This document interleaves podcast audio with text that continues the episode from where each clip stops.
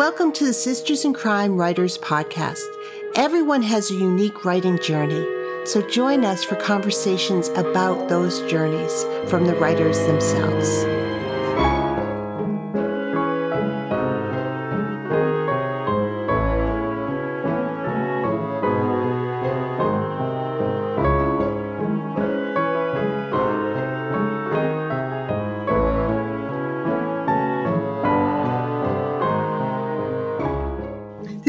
Julie Hennrikus, Executive Director of Sisters in Crime, and I am delighted to have Tracee de Hahn on the podcast today. Tracee started her professional life as an architect before transitioning to the nonprofit world and eventually university fundraising. An avid reader, the desire to write felt like a natural evolution, while the transition to be a published author took a shove from a friend who threatened to submit her manuscript. That's the right kind of friend. Tracee's first two books were inspired by several years living in Switzerland and were published by Minotaur Books. Currently, she's working on a mystery set in a distillery in her home state of Kentucky. A member of Mystery Writers of America and the International Thriller Writers, she's a national membership liaison for Sisters in Crime. Welcome to the podcast, Tracee. Thank you, Julie. Every time I hear hometown or home state, even when I've said it myself or written it myself, I get a little sense of is somebody going to go, is that really your hometown and your home state? Because I was born in Missouri and lived oh. there and then oh. moved to Kentucky in fifth grade. So, you know, I feel like I grew up in Kentucky. Obviously, those are kind of where I remember most things. But every time I say home state, I think, oh, but I was born in Missouri and I don't want to leave them out. So, a little shout out. And I say Missouri because I was born in the Boot Heel, which is, you know, a very specific geographic region. And apparently, we say Missouri with an A. And if I heard someone say Cincinnati with an A, with Cincinnati, I would kind of laugh. And yet I say Missouri with an A. So who knows? You know, just go figure. Well, through fifth grade is is formative, but past fifth grade is is more of you coming into who you were as a human being. Yes. Yeah. So I tend to say home state of Kentucky and then think, oh, poor little Parma, Missouri, where I was. and I was born in Cape Girardeau, which uh, my husband's from Switzerland. And so I, I, he must have seen it on a passport, which is a weird thing, like when you're dating to see somebody's passport. But he was like, "Oh, Cape Girardeau." I'm like, "Yeah, that's that's not one of the big capes. that's not like like you're running through the capes. You're thinking Cape Horn, Cape Hope. I'm like, no, you're not going to find this one. But it sounded very exotic. I like that. so obviously, your uh, your life has informed parts of your writing, but you know, let's um, and I want to talk more about your well, let's talk about being an architect, you know, and that journey. And was that something that was of interest to you that you felt a passion for? Because, you know, architecture is another art form. Um, you know, were you a writer then as well, or or was you know were your creative exploits um, done through through designing buildings? I think deep inside, I was always a writer, and I think um, but probably like many people, I did not know that writing could be a profession. It didn't sound secure enough. And I, I came from a, it wasn't that my parents in any way pressured me to do anything. They, they in no way, um, you know, were like, you have to do X or Y. They were very supportive. But I think in the back of your mind, you're just informed by, you know, background stuff. And so my father was a physician, his grandfather was a physician, many people in the family were. And so you felt like you should be in that kind of a profession, something that is, um, I'm going to graduate and I'm going to have this exact kind of job. And so for me, architecture was like the creative version of that. Mm-hmm. You know, it was, and and very interestingly, um, my my dad, who was really got a wide variety of interests. His um, practice was building a new office, quite a large office, and uh, they bought an old theater and they were renovating it. And he did a design, and I was in about the fifth or sixth grade, and he's like, "Let's just draw it up. Let's take the existing building and lay it out like he thought it would work for a physician, for a practice of physicians." We submitted it, and the big fancy architecture firm from out of town built it exactly that way, which is a little bit disturbing, but was also wow. You know, but was also a little bit like wow architecture is kind of interesting and very creative. So i went down that path um, while i was in college. I was a huge reader but i never thought oh i could write professionally. And um, while i was in college my dad was an er doctor so he had like four days on four days off. He said well why don't this summer i have an idea for a book. Let's write this book together. And it was a like a techno thriller. And i thought it sounded exciting to try this um, and at the same time, he of course was paying all of my bills. So both it was both exciting and also something that you know I wasn't going to like go. Nah, I want to go waitress instead. So um, so we would spend his days off on my parents' houseboat. And then the days he was working, we'd be back at their house, and you know he would not really have the time to work. I'd continue to work, and it was like doing a little master class together. And of course, this is way before the internet. And so we would go to the university library, which was about an hour and a half away. We do all of our research there. Fortunately, the university library was near the lake. That was kind of ironic. And um, you know, it was it was like a writer's retreat. I mean, my dad was a very serious professional. So on his days off, he wanted to accomplish this new professional goal very seriously. We looked at other books that we thought were in the same genre. Uh, we had a little note card system and and I must say I followed my dad's lead. It was really his idea for the book, and I was really the reader and perhaps a little bit the writer because of that. And so that was my first foray, and I I was hooked after this. Mm-hmm. But I didn't say, "Oh, maybe I should be a writer." I went back to architecture school, and and that's kind of how my life was. And I think this is the story of you know I don't want to give a percentage. What do you think, Julie? 90% of the people out there who are doing something. Um, you know, I could name a friend now who's a doctor, and, you know, Alexia Gordon, she's a physician by day, writer by night.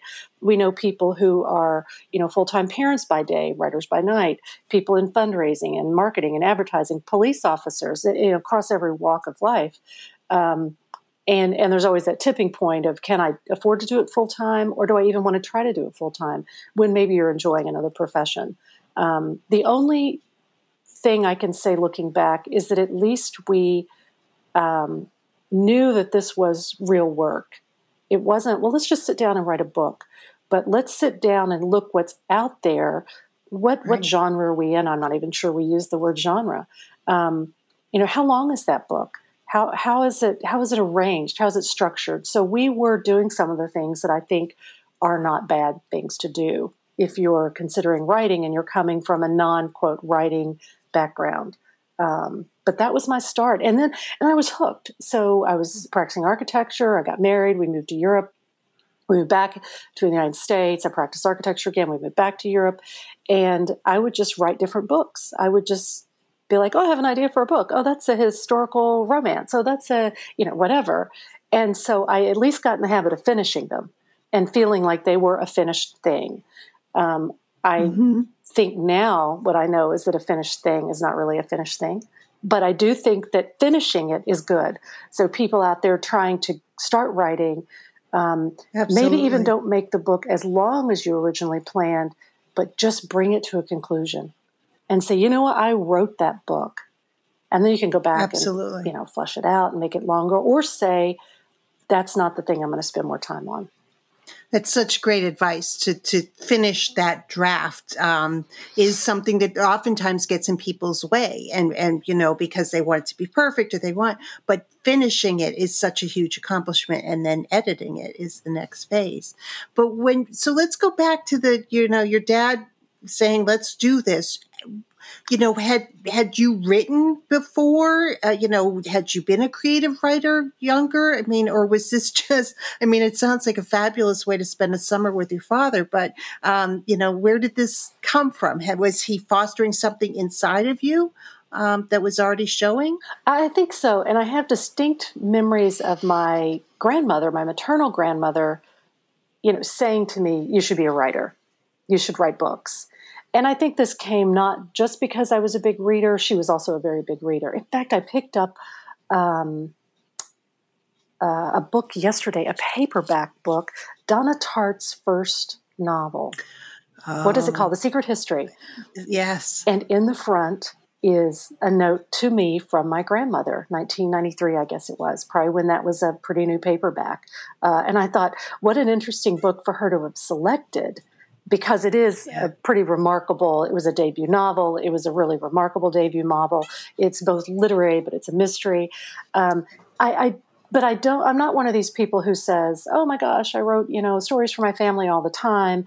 Um, but if i really take my mind back um, i do remember adapting I think something like Anne of Green Gables into a play in fifth grade for my little classmates to do really, you know, on the real stage, which was a real stage back in the day. Um, so I think there was always this idea of writing, but it wasn't, um, I am going to be a writer.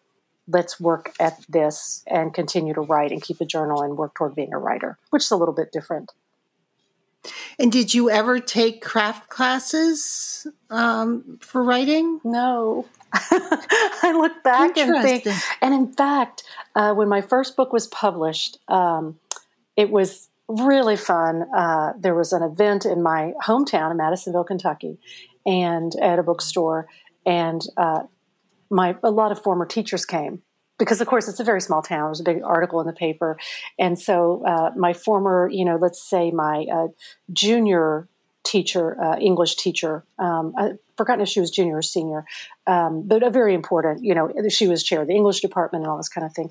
And I thought, oh my gosh, you know, I should apologize to her because I do not remember being like this fantastic, you know, like, oh, she's going to be a writer. She's in my English class. And, but I also, I'm not sure that we did a lot of composi- English composition. I'm not sure that mm-hmm. we were mm-hmm really in that path and and so i told this to her and she said oh no she said you were a great student and i you know i knew you'd be very successful but she certainly didn't say i always knew you would be a writer that that was not something although when my father and i started to write we did have her proofread our work so she knew oh. she had known for a long time that i was interested. So it wasn't like out of the blue you know she probably mentally made a transition.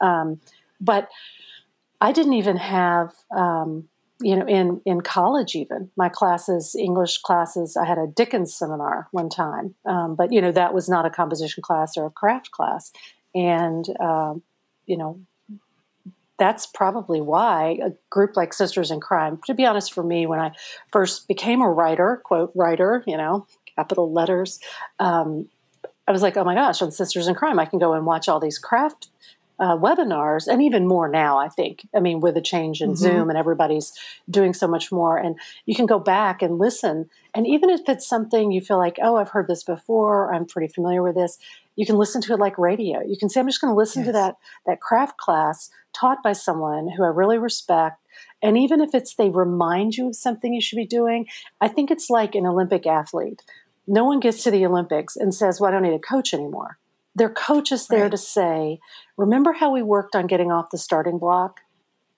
I think exactly. you've forgotten that one little bit. And you go, you're right. You know, I'm skipping the second step. I know the second exactly. step, but I'm skipping the second step. So I think craft classes for me, although I wish I'd had them many years ago, you know, you can't go back in time, it doesn't matter. But I, I do try to absorb as many as I can now. And do you, um, so when you and your dad wrote together, did you plot? Did you pants? Like, did you learn things then that you continue on your own? Or, you know, what's your writing process like? Was it informed by that experience or, or has it sort of grown? I think it was definitely informed by that experience. Um, I think I am in a growth stage right now. Who knows what stage I'm in right now? Um, again, I think my dad, uh, very actually a very creative person. He's a very gifted artist. Um, but I think he also felt like this was a project he wanted to see from beginning to end. And so we did plot. And I'm not saying that we mm-hmm. plotted every single point and then went down and wrote it, but we really had plotted it out. And of course, with everything, um, things change. And this was a long time ago, so my memory is not perfect, but we did put all of our ideas on note cards and we worked from an organization mm-hmm. of those note cards. And so when we worked from the organization of those note cards, we could also divide up the scenes. And, and of course, working as a team, that's how we worked.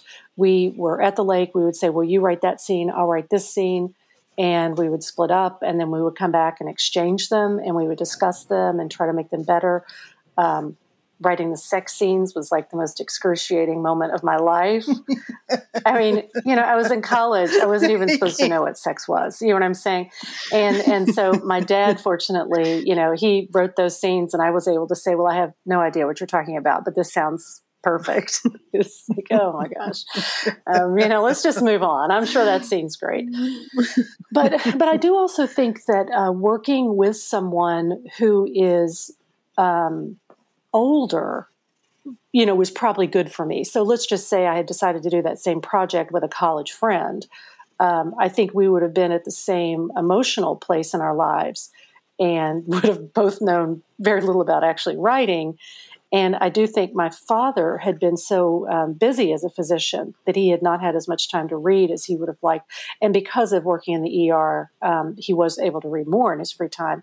Um, and I had a lot more kind of the reading history to say that doesn't sound right. You know, let's look at this book. That's not really how it's done. But he, in particular, I think in his profession, had a lot more um, experience and exposure with a wide range of people, uh, with emotional range that was you know out of my league at that point how do people react to things how do people truly react to life and death situations um, and and also just the diversity of people that he had seen in his life because you know as a doctor yeah. and especially in an, an, emergency room you literally see everyone and um, and you've made miscalculations about people and learn from that. Uh, he, um, kind of a funny story. He, um, when he first we first moved to Madisonville, and he was a young physician, and he treated a man in the ER for a heart attack, and and of course checked him into the hospital. He's taken over by another doctor, and he asked about him later. And the attending physician who had done the actual heart work, and heart surgeon or whatever he was, um, said, "Oh, he's doing great. You know, in fact, he's probably going to go home tomorrow." And dad said, Well, I was really worried about him, worried about his family. And the other doctor said, Oh, look, in fact, he just gave me this. And it was like this really nice gold Rolex watch. And dad's like, Are we talking about the same person? And he said the name. And he goes, Oh, yeah. He said, He's doing great. And and dad's like, Oh my gosh. He said he came in in his work clothes. And I actually put a note in that we might consider him a charity case and I know he's a miner. And the other doctor said, Well, he technically is, but he owns the mine. and and so again, you know, your perception based on very quick information, someone coming mm-hmm. in probably from working in the yard, uh, you know, obviously clearly mm-hmm. accustomed to manual labor. He's a miner. And what do you think? And so, right. anyway, it was a, it was a fun experience. Uh, now you ask, though, what I do now. I think I am somewhere between a plotter and a pantser. Um, since we write mysteries, uh, I do know who did it. Sometimes that changes. I know where I'm mm-hmm. going. Um, sometimes that changes, but I feel like I have a trajectory. And if it changes, it changes for real reasons, but I'm not just kind of writing into the void. Um, I still like to work with note cards and outlines. So I do an as kind of as written outline. So I like to start with my main points. I put them on a wall or on a table, like on post it notes or something, and say, This is kind of what I know. This is where I think I'm going to start. This is where I think it's going to end up. These are some big, you might call them big scenes or big events that are going to happen, and put them out. And then as I start to fill in at the beginning with ideas, some of the other things I'll be like, whoa, that has to happen much earlier, or wow, that like is way down the road. And so I'll move them physically. Some of them go away. In fact, I went back and preparing for a class recently and looked at some early outlines and the early outlines, I take pictures of them. I'm like, none of that stuff happened. But isn't that one of the rules? You know, most people, until you get really yeah. where your mental process is just so acute, you're going to throw away that first 30 pages or X percent. Mm-hmm. And I had outlined it and then fortunately gotten smart enough to say, well, that doesn't even belong here. Um, so I'm a little bit of that. I've got to plot it out, but then I'm going to see where it goes. Mm-hmm. Um, I think if you sometimes you can work so hard on a scene or a spot and you like it so much, it becomes much harder to edit it out. And I must say, I struggle with that with a book I'm working on right now. I kind of got the whole thing done and um, just wasn't in the right mental place to sit back and go, this is really not the right book. And, you know, what needs to stay, what needs to go. And uh, it took me a while to just even, I, I want to say, have the courage to go in and say, what stays, what goes, and you you've got to cut hard. You've got to really be willing to say, I love that scene, and maybe it's I like the writing, maybe it's just I like the you know place, but it does not belong in this book. And thanks to computers, you can save it for another book. But um, but that is very, you know, Dorothy Parker called it "killing your darlings." It's very hard mm-hmm. to make mm-hmm. those cuts. Um, so you you talked about your you know traveling back and forth and writing all these books, and you wrote in different genres. Yeah. But you've you've been published in crime, and you're working on crime novels now. I mean, is there you know why crime and do, do, you do you plan on maybe writing that you know historical romance or something or are you you happy staying in this um, genre um, i'm very happy staying in this genre but I'm, i may also do something else and so i think the publishing um, the entry into publishing is always a very strange thing when i hear about the many you know really infinite ways there's as many ways as there are people um, i was writing for my own pleasure, as, as I had been, as one does, and I had written a book set in Switzerland. And we were going on vacation with a friend who is from the United Kingdom. And she's like, "Oh, send me some. I should read something." Or maybe it was after we had gone on vacation. She said, "Well, send me whatever you're you are working on."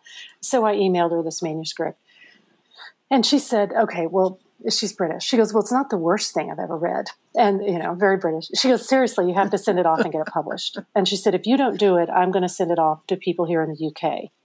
And I thought, She will take over my life. I mean, in a good way. But I thought, you know, she will do this. And, and if I want to be published, then I should take the responsibility. And by, um, so we were living in California. And so that happened to be the, the book I was working on that I sent to her. And um, I thought, well, if I'm going to learn something about the business, like, how do I do that? I, I know nothing about the business.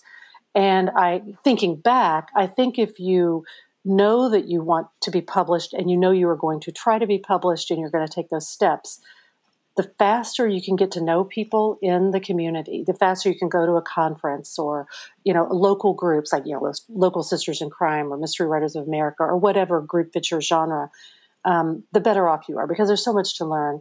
I Googled um, and I came up with the Algonkian Writers, you know, Pitch Fest in New York. And I thought, okay, that's what I should do. It's like three days. You go, you're supposed to learn how to pitch a book, and I'll do that. And that's actually where I met my agent. She was one of the instructors there. And and so, you know, we pitched wow. to different publishers and she said, you know, would you be willing to send me your manuscript and see and and she represented me.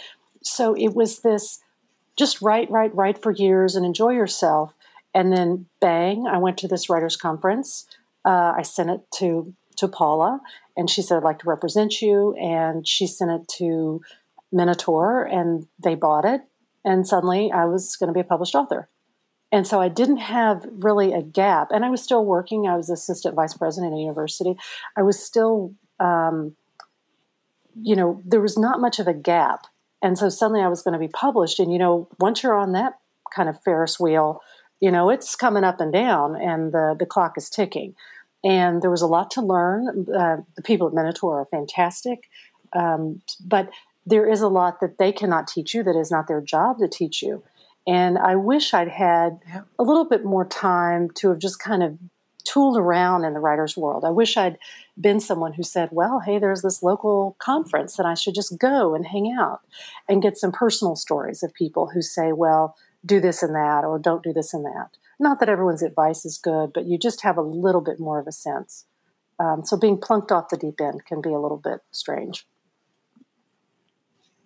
Well, and and you know, this podcast, I have a lot of conversations with folks about the difference between your writing journey and your publishing journey, which need to be, um, which are separate and different and and need to be taken on their own. And so the publishing journey is something that uh, is different for everyone. Is hard to anticipate. There's so many options and it's overwhelming. Even if you're you're prepared it's overwhelming. So that sounds like you had a pretty extraordinary sort of trajectory with this um, after but the book that you you met and you pitched and that that got published was a you know how many books had you written before that were in a draw you know that were part of your learning process? Yeah and, and you're exactly right. The writer's path and the publishing path are two totally separate things. And I, I think it's probably good to do more reminding along those lines and that no matter how much someone has written say you have you have not done the publishing part. So so you know pay attention to that as you get involved. Um, i'm not saying people need to slow down or take their time but just be aware there's a lot to learn. Um, and and it's in a, in a way there's not enough advice and in a way there's just way too much advice because who knows what's appropriate? And the same thing is true with writing. You know we always talk about what what's the best advice you've gotten? What's the worst advice you've gotten and i think it's like a presidential election i'm sure someone said to barack obama you're just a little bit too young in your career to run for president. Why don't you know you're going to run against in your own party somebody who's got all the money and the recognition? Why don't you sit it out another couple of years? You're super young. Maybe that was actually excellent advice, but it's good that he didn't take it. He went on and had a successful run for president. So, so was it bad advice because it turned out to be contrary to the outcome? I don't think so. Um, and then you look at the same advice. You know, you go forward a couple of election cycles you know, Joe, I bet you're just too old and you've missed your moment. That's just, you know, sit it out. And there you're elected. So it's not bad advice. It's just that advice um, has to filter in so many factors that are unpredictable. I think it's given from the heart, it's given from the person's own experience. And you have to, to kind of refilter it and recalibrate it, not just for the current moment, but for the subtleties of the situation. Um, and and I think that's what makes publishing um, a little bit tricky. Every um, every author is an individual. Every book and an author's trajectory is an individual. And the time, I'm sure, if you look at long-standing authors who are who are writing in the same genre and even a series, their books are coming out at different moments in time over 5 10 15 20 years and so the the response and everything may differ dramatically um, yeah it's a it's a strange um, it's a strange business it's kind of an exciting one, though. it is, it is, but it is, uh, it is unpredictable and harder to understand all the time. Um, but and you mentioned this that you wish you'd sort of understood more about the business side a little bit sooner. Um, but what well, I could have, I could have been. You know, uh, uh let's say, because I, I, don't want it to sound like, oh, I wish people had told me things, but you always want to be the best partner you can be. And so um, the more I know, the better partner I am. Uh, with whomever is you know you know with booksellers with the publisher with with the publicists at the publisher you know you you don't even know what questions to ask and yeah. and they don't know what questions you should have asked because everybody is so different and so um, i just think the more you know which is true in any profession the better off you are um, yeah.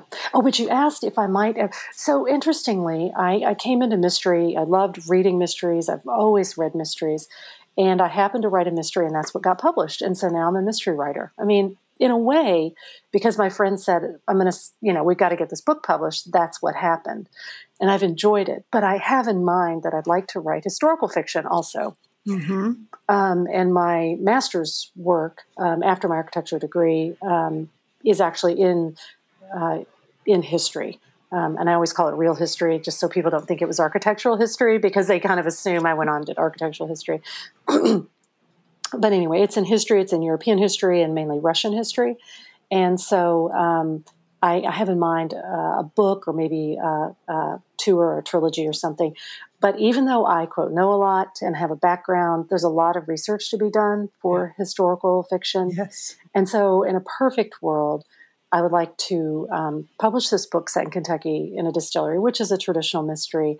I, I, could even envision it as a series, and then also as my other project, be doing the research for the one set in Russia, um, and and kind of just allow myself to enjoy that research and and to see what comes of it. So we'll see. You know, check back in a few years. Well, that's exciting, and there's so many historical mysteries. I mean, you can also mash things up, but um, historical fiction. It, the readers really expect it to be accurate. I mean, it's it's uh, the, the the reader contract is is so specific about uh, you know how the language is used and where the places are and all that stuff. So it is a ton of work to write a historical. Well, and I've already um, you know stayed in contact with some of my professors, especially those in the Russian department, and I've already kind of met with them again and said I'm thinking about doing this project and um, so they're prepared to have to read some things. And uh, but you're right, it is it's a very um, it is a very strong contract, and I guess the mystery community has similar strong contract, but there's a little bit more flexibility, mm-hmm. I think, um, than the historical the details. Um, Although, you know, you don't want to get that gun wrong in your mystery. you get a lot of people throwing the book across the room.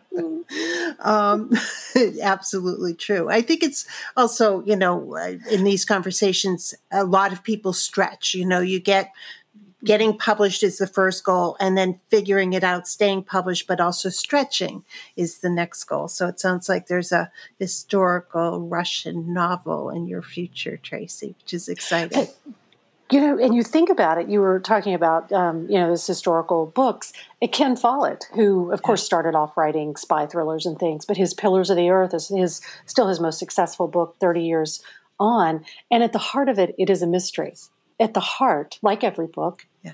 there is a mystery. And I think it was probably even considered as a mystery in the book that it was written. In other words, it probably would have qualified to be submitted to the MWA for like the Edgars and to other groups because at the heart is the mystery. So who knows? Maybe I'll have at the heart a little mystery. Yeah. Um, but we'll see. It's exciting. It's exciting.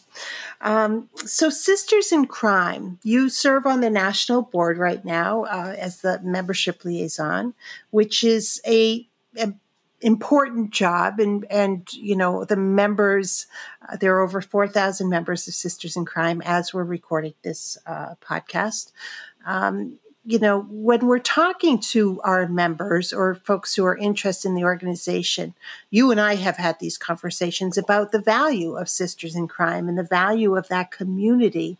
Um, and, you know, Kate Flora was a former president who said, You write alone, but you aren't alone as long as you're with Sisters in Crime or another organization. So, what role has Sisters in Crime played in your life? Uh, you know, your writing life. Well, I think um, that the quote you just read sums it up really. That uh, you know, I live actually in a very small community, and so I'm not surrounded by um, you know a lot of things going on that are kind of literary and groups you can go and and and so a group like Sisters in Crime is a way to be in touch with people who are writing. And and it's also a way to continue to be educated. Like i said i love to tune in to the you know all of the classes that are offered. And they're not just offered on writing but on publishing and you know every aspect of the business of craft and business. Um, and so it's a way to learn specific skills.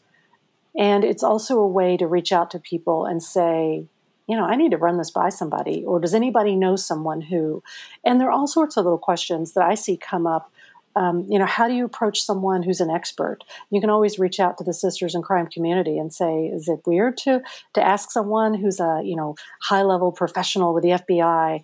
And get a lot of people saying, absolutely not, and encouraging you, and maybe giving you some tips about how to make that easier, or even saying, hey, you know, this is actually who you should call. They've been helpful for me. So I think it is about the education. It's about the actual sense of community. And since I'm not physically located in a strong writing community because it's very rural. Um, you have kind of an online way to access people. And then at conferences, and not everyone can go to a conference and needs to go to a conference, but if you are there, there's a sense of meeting people very directly. Sisters in Crime often hosts an event. They're usually uh, definitely a presence there. These are people you can physically meet mm-hmm. And then connect with later, you know, online or on email.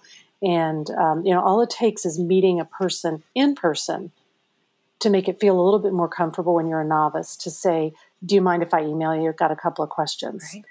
And and from there, you, you, meet other people and other people and other people. And I think once you're part of it, you realize that a lot of your, um, you know, uh, I don't know, the the down spots in your writing life or the questions you have, you can find a place in that community to get your little get a little pep talk or get a real answer. So for me, that's that's been um, a very important part of it. And Sisters in Crime is about community. It's about advocating for all writers. So it's not just sisters; it's the misters. It's you know, it's very inclusive community.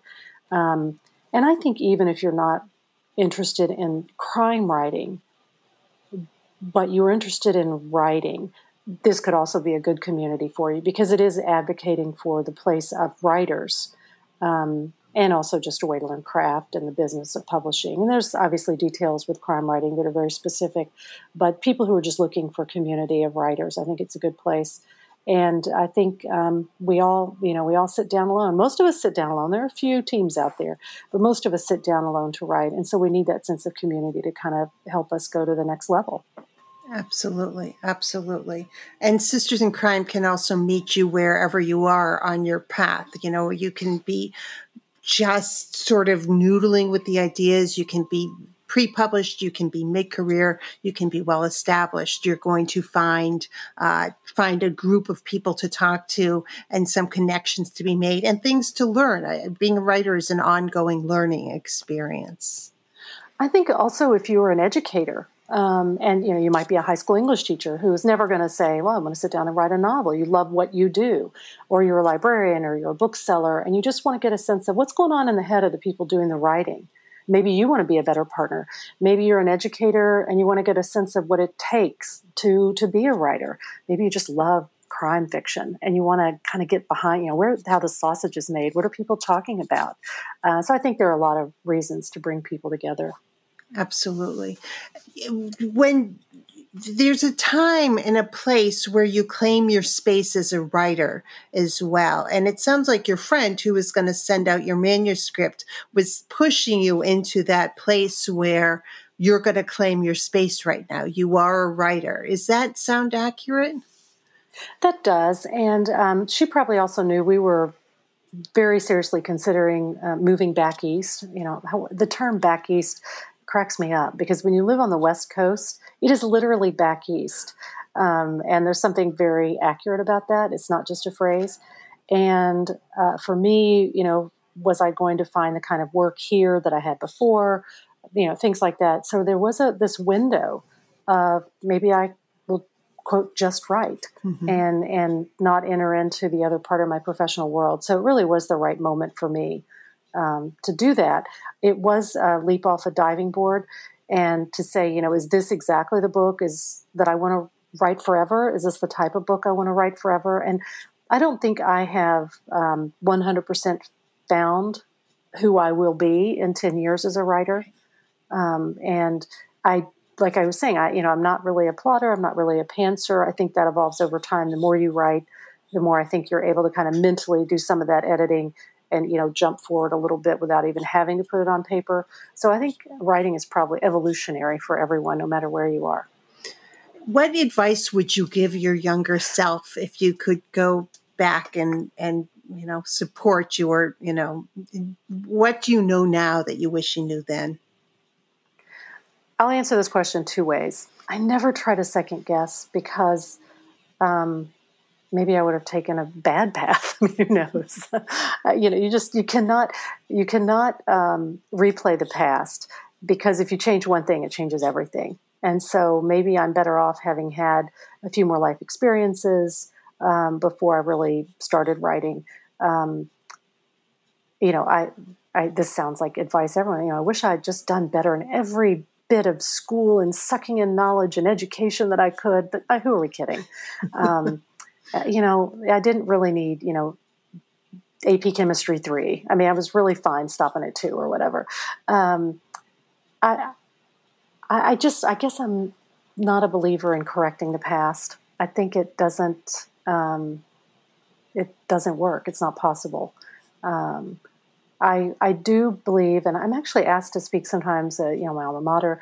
Um, my undergraduate degree, very strangely, I have a degree in architecture and I have a second major in history. I was like one class short of getting a whole second degree, which is a pretty scary thought. I must have taken a lot of electives in history without noticing it. I mean, which is true. Um, and so I'm asked to come in and say, what can you do with your history degree? Because it's a little bit like, you know, getting an English degree. What are you going to do with it? And so my advice to everyone who's in a college age situation and in a high school age situation is um, don't be afraid to take some time off. I really think that we would benefit in the United States from a gap year mm-hmm. where students would have a chance to hopefully do something productive, not um, do nothing for a year, but go and experience a job, maybe experience a couple of jobs as a low paid intern or even a free intern. Um, you can waitress on the sides to make your money um, but but a chance to really say what is the life of that of that you know entity? You know whether a profession a job whatever it is what does it mean to do that every day?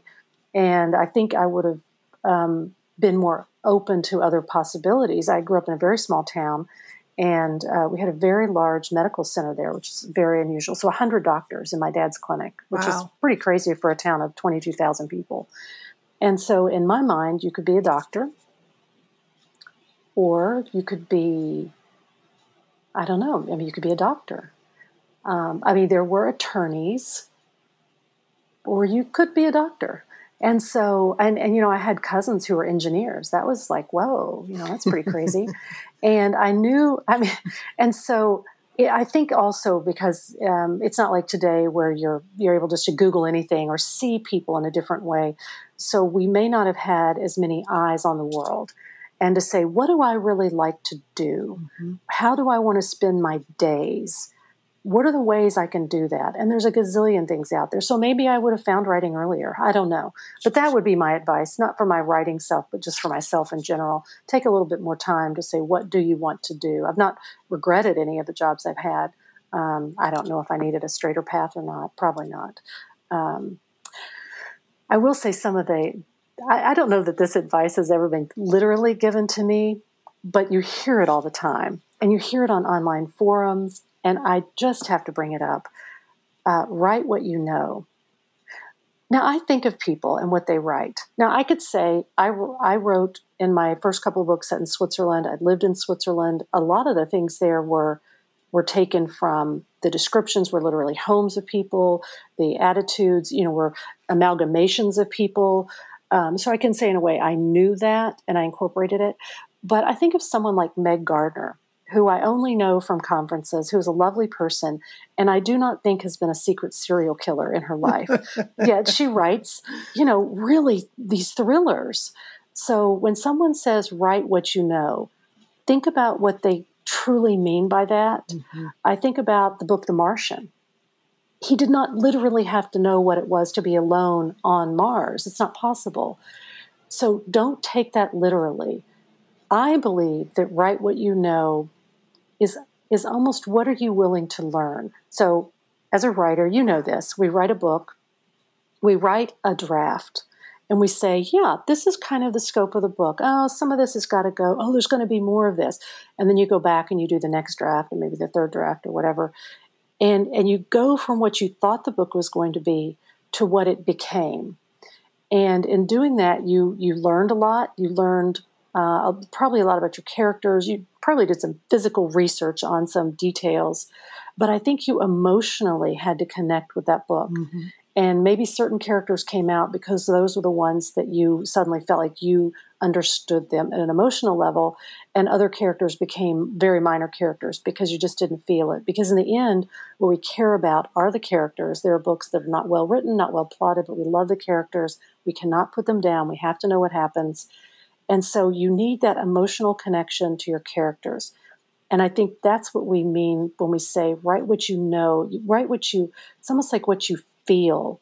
If you feel that person and their struggle or their triumph, hopefully the reader will feel that. Um, and if you don't feel it, then the reader's not going to feel it. And so uh, for me, that's the knowing.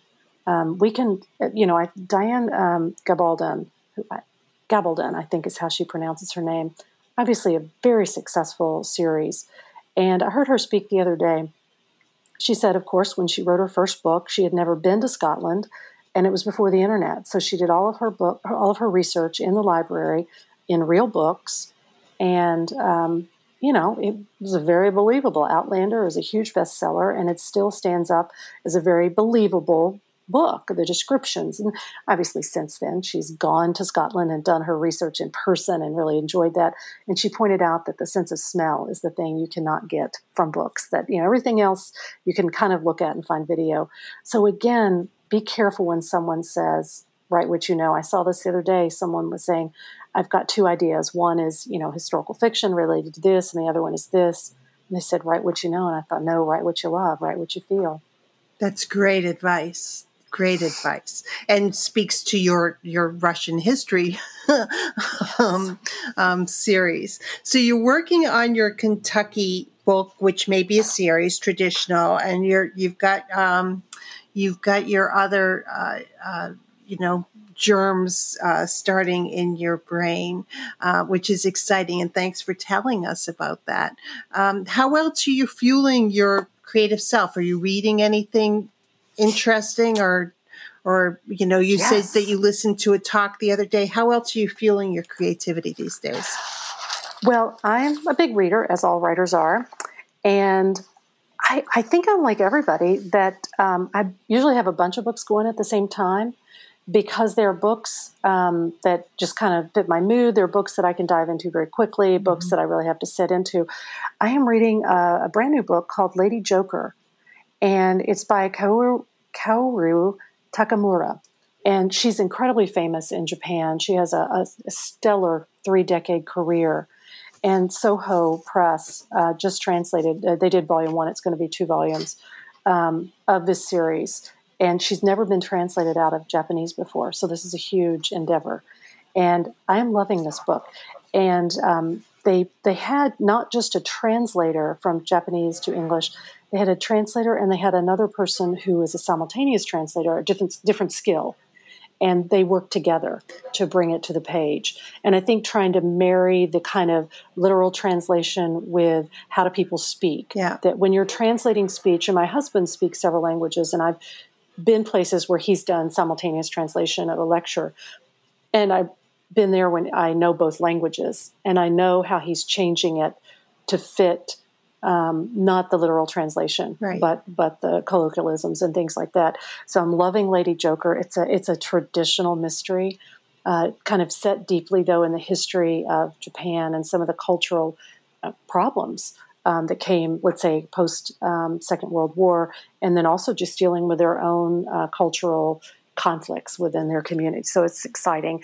And then there's a book called The Girl Explorers, um, which is nonfiction and focuses on the women who were the founders of a, a, female exploration club. I don't remember the exact name of the club right now, but it was founded because at the turn of the last century, in the early 1900s, the men wouldn't allow the women into their exploration clubs. And so a couple of women, it's kind of like Sisters in Crime getting started. A couple of women said, if the boys won't let us into their club, we're going to make our own club. And we're going to, you know, be mutually supportive in getting women and connecting women who these these were women who were climbing Everest. And you know, it's wow. kind of like you know, dancing backward and in heels. I mean, they were climbing Everest. They were doing, some of them were in, you know, married to men who were explorers, were literally doing the same journeys except their names were not. It's like, well, I stood right beside him on Everest. I mean, we both physically climbed it. Why am I not mentioned? Wow. Why am I not in the article? Why can I not come and do the presentation of the, oh, by the way, the photographs that I took? It, you know, wow. why can women who are going solo not raise money for their expedition? So it's exactly like a Sisters in Crime start now that I think about it. And they're the individual stories of these women, each as individual as people can be, um, and then how they connect with their love of just and for me exploring in in that time period i mean just the gear they had you know i'm not saying you need high-tech stuff but you know they didn't mm-hmm. have satellite radios if things went wrong right. and and and of course they were wearing you know wool and silk for layering and I think, well, maybe that worked just as well. But um, so that's been an exciting read for me right now. And that's uh, Girl Explorer. Is that the name? The Girl Explorers. Okay. All right. I'll, I'll add and, these to the show notes so that people can. Uh, people. I'll send you the real names. Yeah. Uh, yeah, I'll send them to. You. I can't. I'm squinting. I can see her last name, but it's too small. Zanglin or something. It's a. It's a. But I'll send All it right. to you. That's great. Um, that's great. Yeah. Well, those both sound really inspiring, and I, I I think that the analogy with Sisters in Crime and the founding is a really good one. Tracee, thank you so much for being on the podcast and for the work you do with Sisters in Crime. And more information about Tracee are in the show notes. Thank you, Julie. It's been a pleasure. Thank you.